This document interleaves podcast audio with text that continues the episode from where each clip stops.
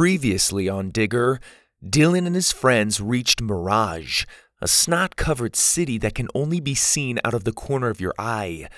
There they met Goffet, a Miragian who promised he would help them obtain supplies as they passed through on their way to the Knower volcanoes. Goffet mistook them for the lower ones, a Sasquatch like race of beings who had apparently frequented the city in the past. Instead of helping them obtain supplies, he tried to rob them before they could leave the city. But Mora tapped into the light and fought off the Miragian bandits. With Mora exhausted from the fight, Dillon must now fly the airship to the volcanoes. But just as they begin their voyage into the darkness, they are stopped by a Union ship.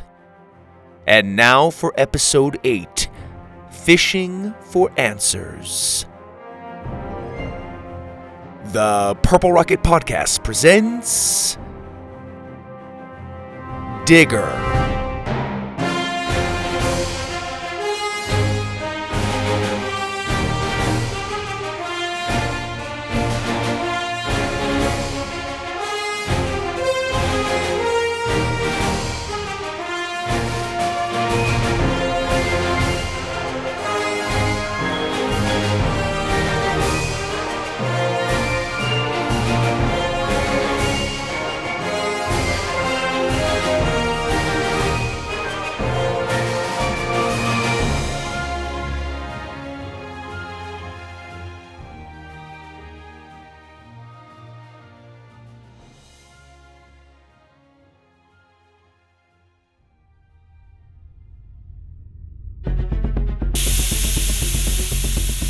Dillon froze in his chair as the Union ship docked with their airship.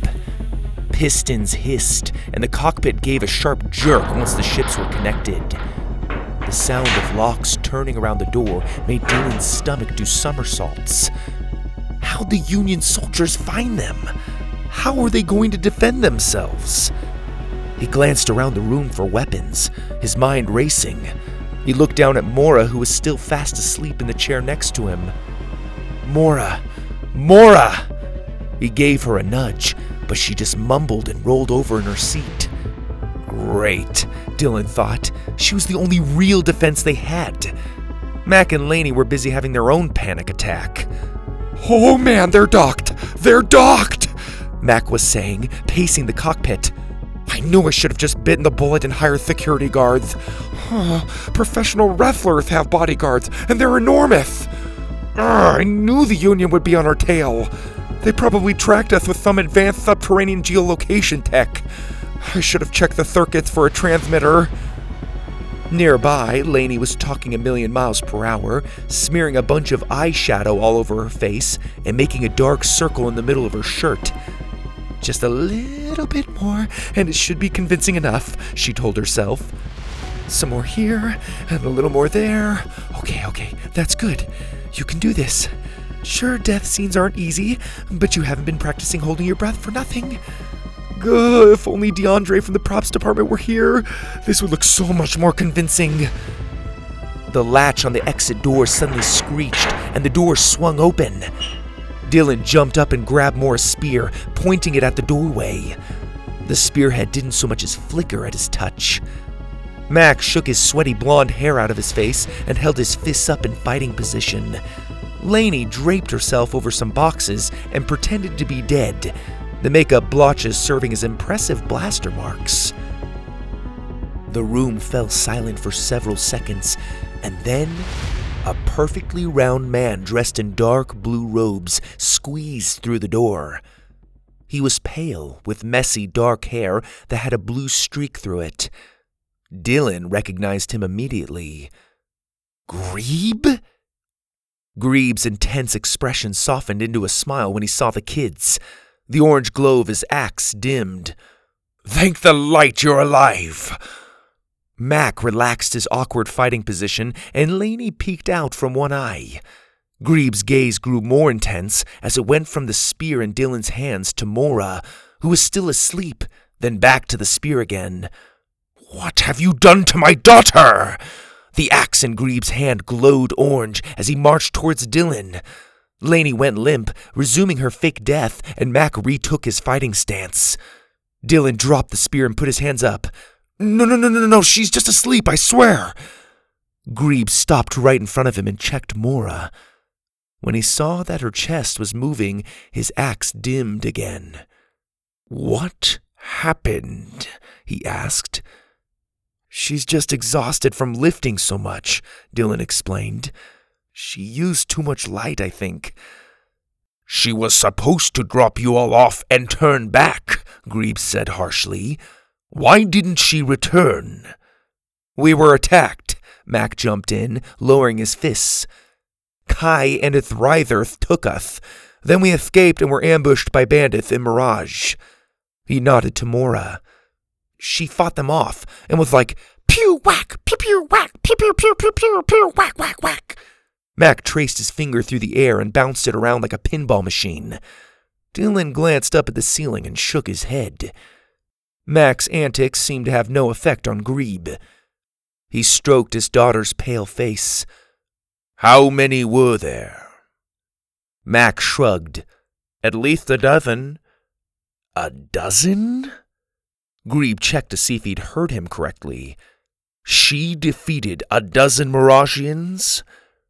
With basically zero help, yes. Grebe looked at his daughter as if seeing her in a new light. It's hard to see just one Miragian, let alone a dozen. He paused and then said, Young girl. There was silence as Laney peeked out with one eye again. Yes, you. Grebe nodded to her. Fetch me the vial of red liquid in that cabinet over there. Surprised and a little embarrassed, Laney hopped up. This cabinet right over here? I got it, Dillon said, springing to his feet. Laney raised an eyebrow at him as he ran past her in a hurry and returned with the red vial. Grebe smiled and gave him a curious look as he slowly took it out of his hands. Thanks, he said simply. He unscrewed the vial's cap and gently poured a few drops of red liquid into Mora's mouth. While they waited for something to happen, Grebe looked back at Laney, who was trying to rub the eyeshadow smears off her cheek. We do not have weapons that leave marks like that on the body. He motioned to the smeared eyeshadow on her shirt. Laney pursed her lips. But your ability to stay perfectly still is impressive, he quickly added. For a second there, I thought maybe you had passed out while painting your face. Laney's eyes bounced from side to side as she turned her head. Yeah, well, maybe that was what I was going for. I'm sure. Grebe shot her a smile and then turned back to check on Mora. Seeing her eyebrows move, he poured a couple more drops of the liquid into her mouth. Seconds later, her big blue eyes blinked open. As if he'd been holding his breath for a minute, Dillon let out a long sigh of relief that Grebe noted with some interest. They both helped Mora sit up. What? Where? Father! Mora threw her arms around Grebe and buried her face in his shoulder. How did you find us? Grebe chuckled. There is a tracker in the airship. Every Union garbage ship has one. I told you! Mac shouted, and then quieter when he got glares. Told you. Mora lowered her head. I am a fool. I have led them right to us. I am not sure I would say that, Grebe assured her, pushing her blue hair out of her face. The Union has its hands full at the moment. Finding you is no longer their top priority. Mora looked at him confused. What do you mean? What is happening? Father, how did you escape? Relax, Mora. Slow, easy breaths. Give the oil a chance to do its job. I will show you what I mean. He helped Mora up and motioned for the others to follow. This way. He led them through the doorway into the attached Union ship. Mac's eyes bulged when he stepped into the new ship. Okay, this is juicy. Seriously, Mac, I will pay you to stop using that word. Laney trailed off as she too stepped into the ship and looked around. The kids gaped at the ceilings and walls that were completely covered in black crystals. It was like they'd walked into a dark crystal filled geode. All around them, sticking out in various sizes, were black crystals flickering with tiny lights that blinked inside them like trapped fireflies. For a second, Dillon thought he had stepped into outer space. It looked like he was surrounded by countless twinkling stars, each light shining out of a crystal and reflecting off another. Whoa, he whispered. Grebe was obviously used to the setting because he paid no attention to the magnificent crystal display as he helped Mora over to the cockpit controls. Like the walls and ceiling, the control panel itself consisted mainly of black crystals. They were assembled to work as levers and joysticks, and all filled with more firefly like lights. Above the panel was a wide window that looked out into the darkness outside, where the faint green glow of mirage shimmered like an aurora in the distance. Grebe and Mora sat down in the cockpit, and gradually Dillon, Mac, and Laney peeled their eyes away from the crystals to come take a seat next to them. While Grebe fiddled with the controls, Mora looked over at Dillon. You did it, she said weakly. You flew the ship all by yourself. She managed to smile, and Dillon felt his stomach flutter. I flew like 20 feet, if that, he admitted with a nervous laugh. That is better than I could do on my first try, Mora replied. That is true, Grebe confirmed, still fiddling with the controls. Behind them, Laney looked at Mac and made a gagging gesture. Here we are. Grebe said, pulling one last crystal lever. As he did, a thick black crystal in the ceiling lowered and turned to point at the cockpit window. The twinkling lights inside it swirled together until they formed a bright light that shot out of the crystal's tip and projected an image onto the window. Mac held his hands up, pointing to the window. Oh, come on, guys. You're gonna tell me that's not one of the juiciest things you've ever seen? It's Cool, Mac. Definitely cool, Laney prompted. The projected image on the window was sharp and colorful, full of footage of Ryan. Only the images they were seeing were nothing of the Ryan they'd remembered. In fact, the capital city was barely recognizable. Airships of all sizes roared between the crystal skyscrapers, blasting cannons at Union ships and hoverbikes. Airships exploded against buildings, bringing entire crystal structures crashing down. Ryanites battled in the streets. Union soldiers in slick gray armor threw molten boomerangs, while Riser militia, dressed in yellow armor with red capes, returned fire with their crystal blasters. Chaos filled the city. Ryan has erupted into a civil war, Grebe said, shaking his head at the images.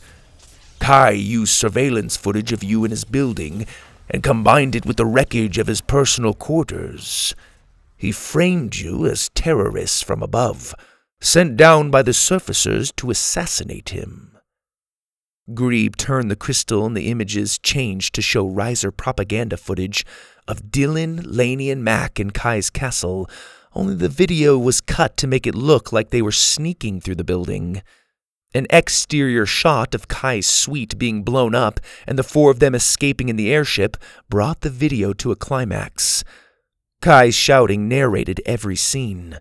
He called for Underearth to unite against the menace from above and said they were now left with no choice but to rise and claim what was rightfully theirs. Unbelievable, Dillon said. He didn't even get us on camera saying what he wanted us to say, and he still got what he wanted. Kai always gets what he wants, Grebe sighed. His ranks more than quadrupled overnight because of this. The people who were waiting on the sidelines got scared and joined the risers. The Union was holding on to power by a thread before any of this happened. Now they are all but wiped out. They tried to claim that the footage was fabricated, of course, that it was a cheap attempt to stir up the people, but their argument fell on deaf ears. When the risers finally attacked Union headquarters, the guards around me were all forced to leave their posts, and the devastation unleashed on the building turned half my cell into rubble. I escaped and took one of the Union ships with me. Since I am somewhat familiar with their interface due to my Union post, I was able to find my garbage ship's whereabouts and follow you here. There was a long silence as the kids did nothing but remain glued to the projection of battles flashing across the window. What do we do? Mora finally asked. We cannot go back, Grebe answered. There is nothing to go back to. Fire fills the city. Even our people in the outer ring were forced to flee beyond the lights of Ryan. That is the genius of it all. Kai is leaving the people with no choice but to rise to the surface. He has made them destroy their own home. Now they must rise to make a new one. He looked at the kids and in quiet desperation said, All we can do is continue on to the volcanoes. But that was to get them home, father, Mora said, her voice growing anxious. What will we do? All we can hope to do is rise with them and pray we are accepted, Grebe said sadly. We have no other choice. As long as you're with us, we can guarantee your protection, Mac said resolutely. Mac, don't say that, Laney said, smacking his arm. You know we can't promise them that. Uh, yes, I can. I have the ultimate doomsday bunker on my property. Not even the U.S. Army Special Forces can break into that thing. I had a small army of doomsday preppers design it. He looked back at Grebe and Mora. As long as you stick with us, we can hide out there. He's right, Dillon said. I've been in there. It should protect us. I mean, what choice do we have? Mora looked at Dillon, worry filling her eyes. I trust you, she said. Then we have no time to waste, Grebe said in a hurry. The foothills of the volcanoes are not far from here, but in order to complete the journey, we will need supplies. Are you stocked? No, Dillon said. We tried to get supplies in Mirage, but like I said, we were ambushed. Then we will need to skyfish before continuing. You three put something warm on and meet us on the roof. Mora and I will get the fishing gear ready. Mac shook his head. I'm sorry, did you say skyfish? But we passed the boiling sea a long time ago, Dillon added. Is there another body of water out here? Grebe smiled. We do not need water to skyfish. Go on, get dressed in something warm and meet us on the roof. You will see what I mean. Confused, Laney, Mac, and Dillon went to the back of the ship to find some warm coats to put on. Laney found a closet in another room that was full of strange scarfs and linens that she kept trying on over and over, practicing different characters based on each look. Mac and Dillon dug through a closet in the opposite room and tried on coats lined with strange alien beast fur. You like her, huh? Mac said, trying on a thick purple fur coat. I'm not going to talk about this right now, Dillon said, flipping through the coats. What? Don't tell me you're going to make this another one of your secrets. Dude, you know it's safe with me. I haven't told anybody about the. He glanced around and then whispered, Dagger? Dillon turned to face him. Oh, please, you want to talk about secrets? How about you stealing treasure down here and not telling any of us about it? Yeah, you didn't think any of us would notice when you pour a pile of rubies into that slimeball's hands? Mac clenched his jaw and pointed at Dillon. I didn't steal those jewels, okay? Those were mine. Dillon scoffed. Yeah, right. You just keep your pockets stuffed with pirate treasure everywhere you go? Give me a break, Mac. I've known you forever. Okay, fine, Mac said, throwing his hands up. You want me to come clean to everybody? I will but only if you come clean about the dagger. Then we're even. Dillon hesitated and then looked Mac up and down. Let's do it. Good. Great. Awesome. Looking forward to it. Fabulous. The boys glared at each other as they aggressively put on their heavy coats. Meanwhile, on the roof of the ship, Grebe and Mora prepped the sky fishing gear. Mora, Grebe said, glancing up from the fishing net, I see you have grown fond of that surfacer boy. Mora didn't look up from the long fishing pole she was assembling. His name is Dillon, and there is something about him. He is special. Grebe smiled at her. If that is what the light tells you, then I believe you. Mora again didn't look up to meet his smile, so he continued. He and the others say that you confronted a dozen Miragian bandits. Is this true? Now Mora looked up at him, a look of hesitancy on her face. It is, she said quietly. I do not know why, but it feels as though my powers are growing stronger. The light is burning brighter the further we go, as if Ryan was holding me back in some way. Grebe looked at her curiously. That is what you have felt for some time now, is it not? This is why you have tried to leave so many times before? I do not know. Perhaps I have always felt a pull to someplace new. Grebe set down his net and waited for his daughter to look at him. Mora, were you digging again? There was a long silence. I did not bring them here, if that is what you are asking, Mora said, a hint of frustration in her voice as she assembled the poles faster. It is not, Grebe replied simply. That hole was already there, mostly. The soil was soft and lightly packed, they broke through on their own and landed on my ship. Your ship? Interesting, Grebe said thoughtfully. And now you feel some responsibility to care for them? Mora raised her eyebrows at him. You were the one who told me to take them out of danger, were you not? Yes, but you went beyond the call of duty, daughter. He smiled. I admire your courage, Mora. You've come so far and done so much, all for alien strangers from above. Other races have not shown you the same courtesy. But I should not be surprised. You have done as your mother would have done. She was always going out of her way to help those in need, even if she did not know them. She would be proud.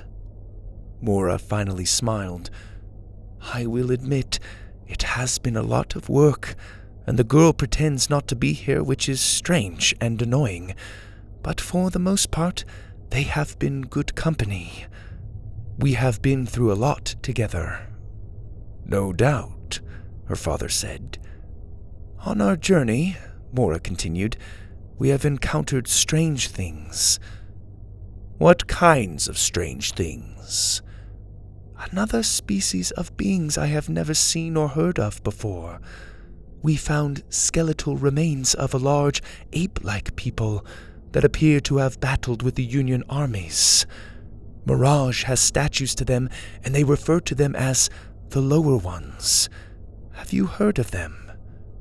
Grebe's eyes widened at the name. The lower ones? he repeated. You saw bones? Thousands of them, littering the ocean floor. Father, I do not understand why I was never taught of such a battle. From what we saw, it would have been the largest battle Ryan has ever seen.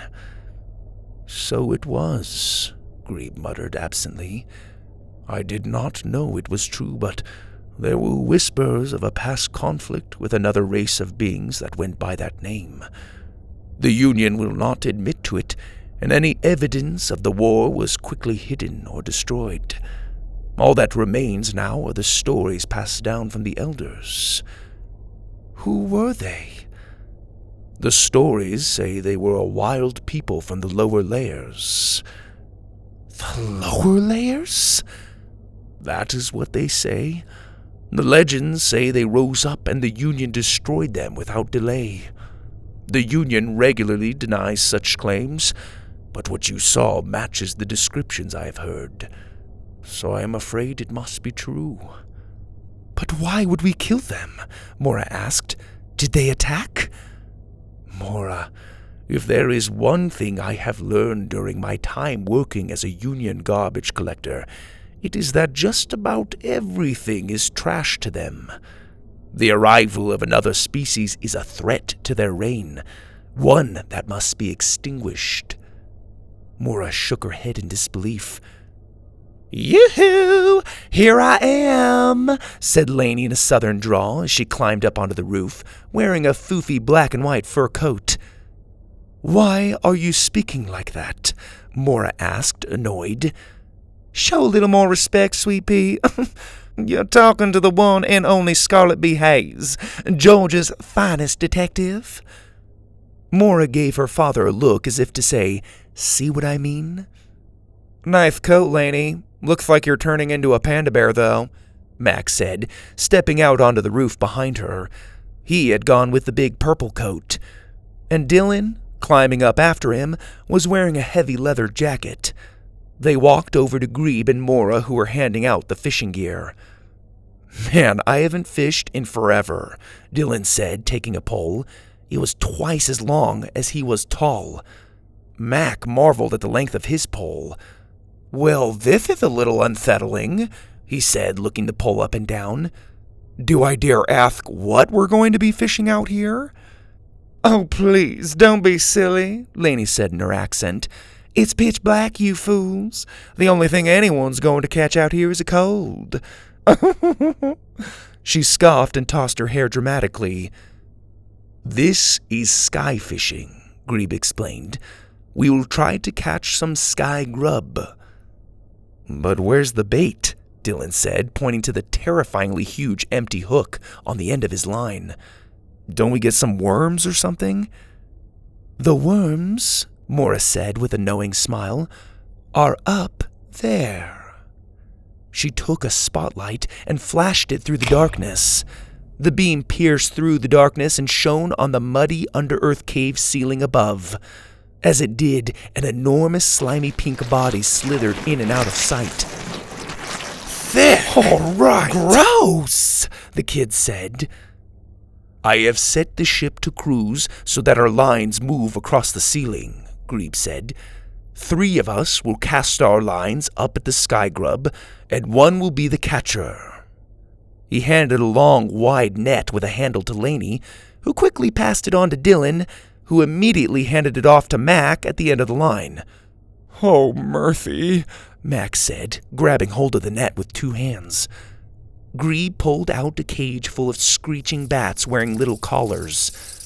The grub love bats. They are the bait and will keep your line suspended, so make sure you get one on your hook before casting.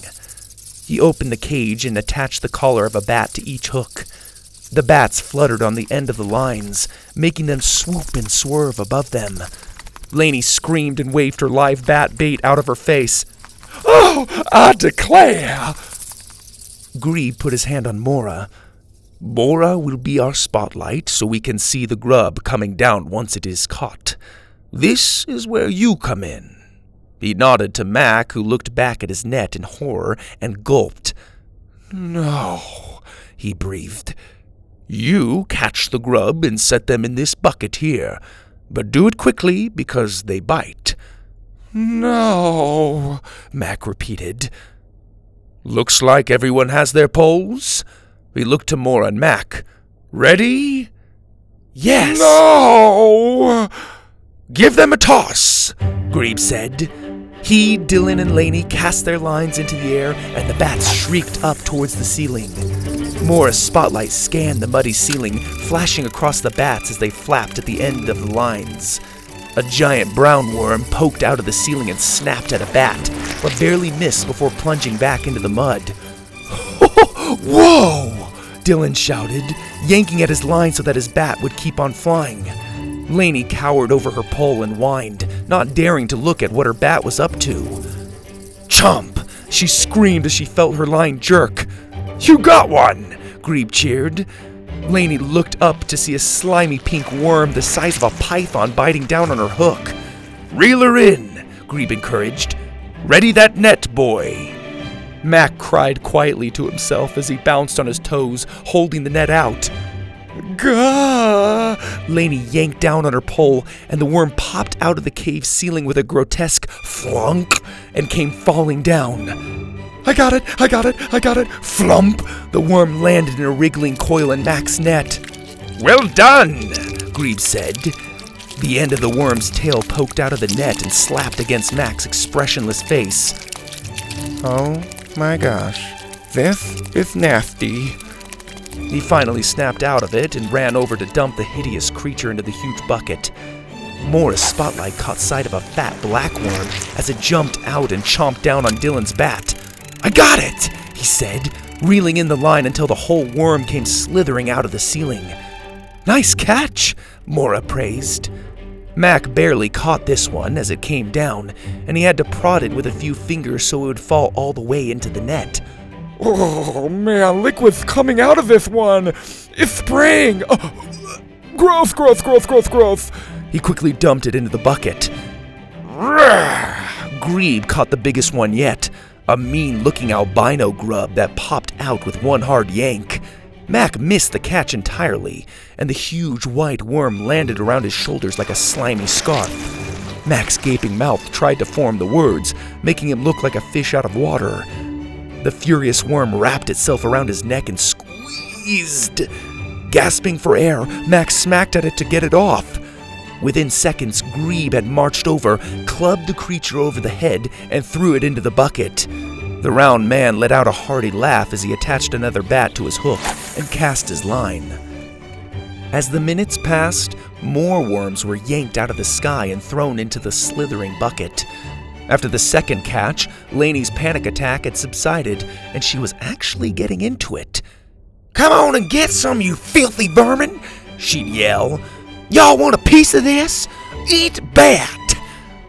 In the end, she'd caught twice as many grubs as everybody else. Once Grebe had decided they had caught enough, he collected the gear and put them away in the ship. When he returned, he was carrying a big metal box. He set it down on the roof of the Union ship and opened it. A glowing orange ball shone inside. Dillon could immediately feel the warmth emitting from the crystal ball as it swirled with waves of yellow and orange. He and the others took a seat around it. Is that a Joppo? Mac asked. Like the one from your hut? It is, Grebe said, pulling the box away so that only the orb sat in front of them on a little metal dish. I figured you all must be hungry, so why not enjoy our catch? Dillon, Mac, and Laney exchanged a worried look as Grebe got up and walked over to the bucket. All at once, they tried to protest when he returned holding a huge pink worm, but Grebe just laughed and tossed the grub onto the Joppo.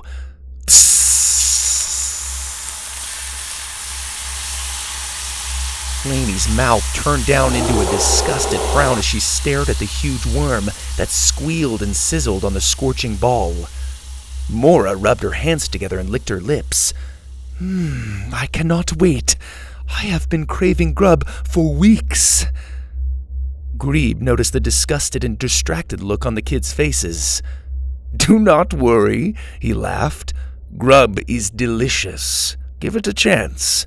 You will like it, trust me. And even if you don't, it is all we have to eat until we reach the volcanoes. After the worm had developed a charred outer shell, Grebe announced that it was done and cut it into slices right there on the Joppo. Then he delicately dished the slices up and handed them out. Dillon let out a long breath before he finally took his first bite.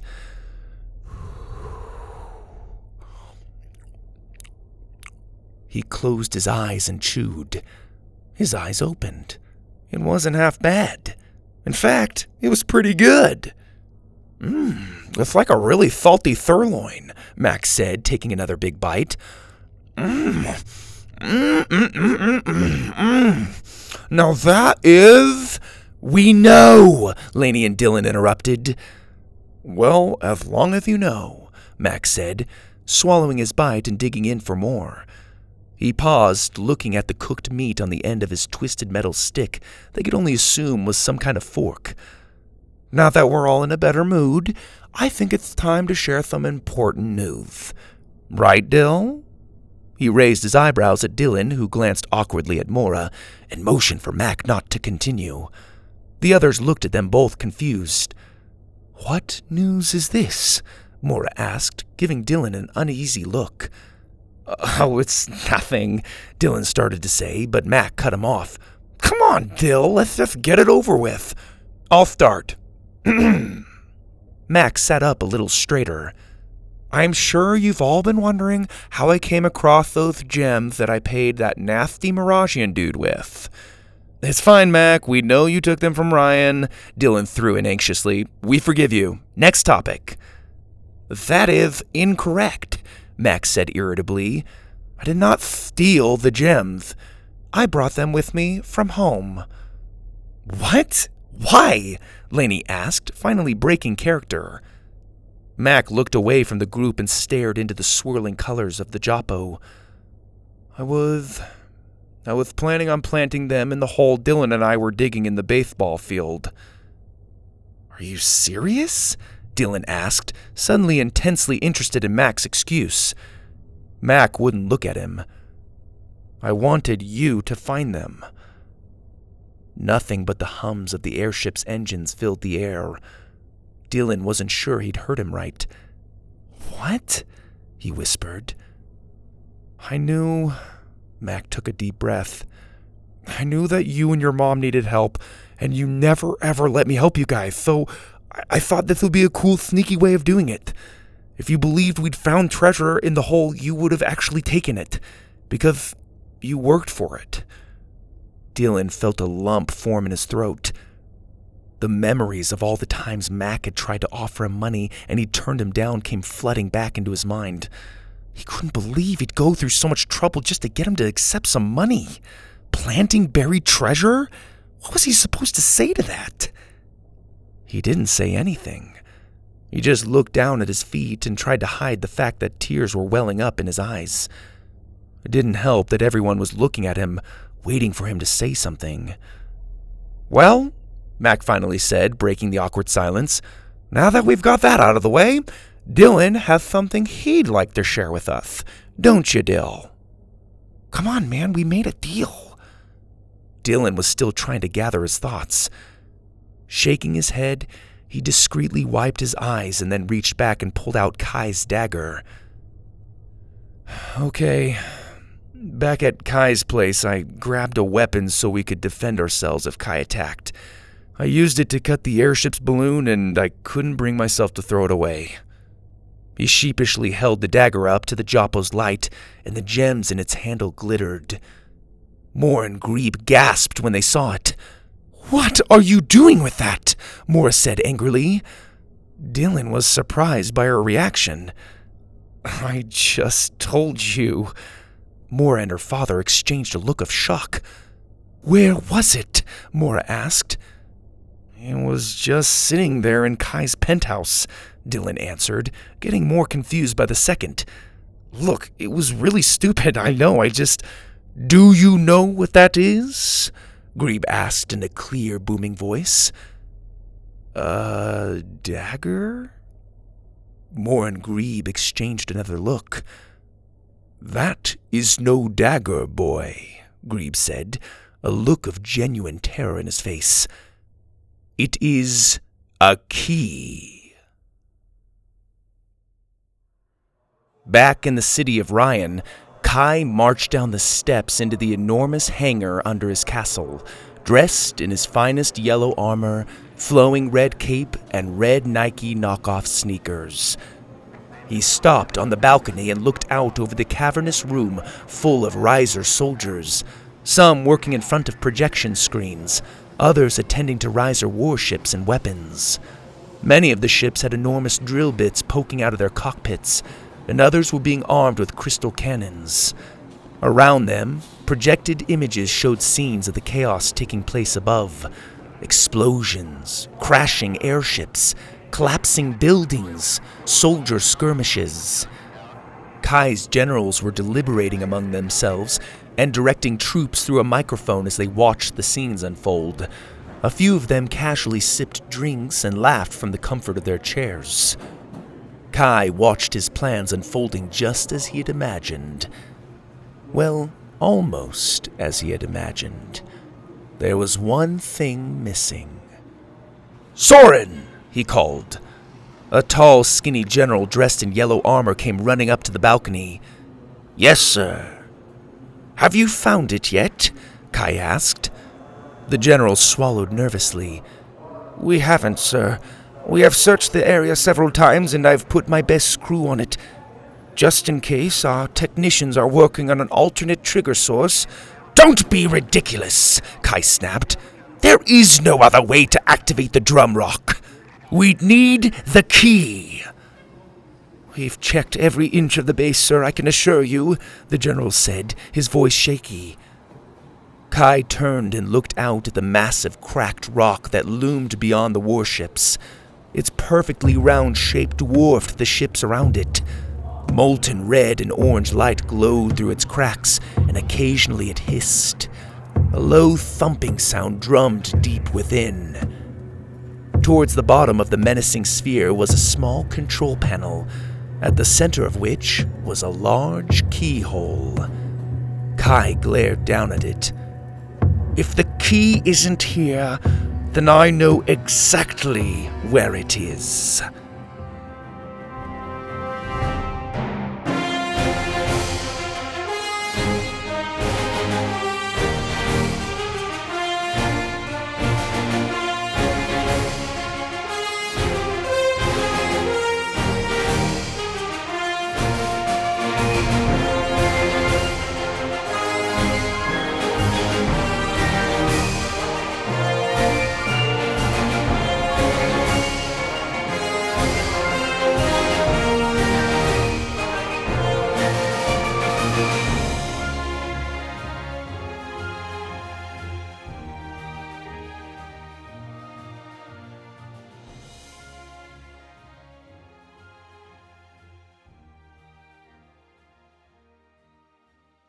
Hey, Rocketeers! I hope you enjoyed this episode of Digger. I'm really enjoying Digger and I'm really excited to show you what happens next. So be sure to stay tuned. I want to take a second to give a shout out to a couple loyal Rocketeers, Cheryl and Maggie Gold from Ontario, Canada. What's up? Thank you for listening. I know you're fans of Winglings. I love Winglings too. It's actually one of my personal favorites. So check that out, Rocketeers. If you haven't listened to Winglings, the title might make it sound like it's a cheesy little fairy tale, but it's actually a really epic fantasy adventure. I hope you all like it. So check it out. Thank you, Mom, Roxanne Webb, for helping me edit the story. And a huge thank you to you, Rocketeers, who are leaving reviews on Apple Podcasts and telling your friends and family about these stories. It means so much to me that you guys are enjoying these. Till next time, Rocketeers, this is your host, Greg Webb.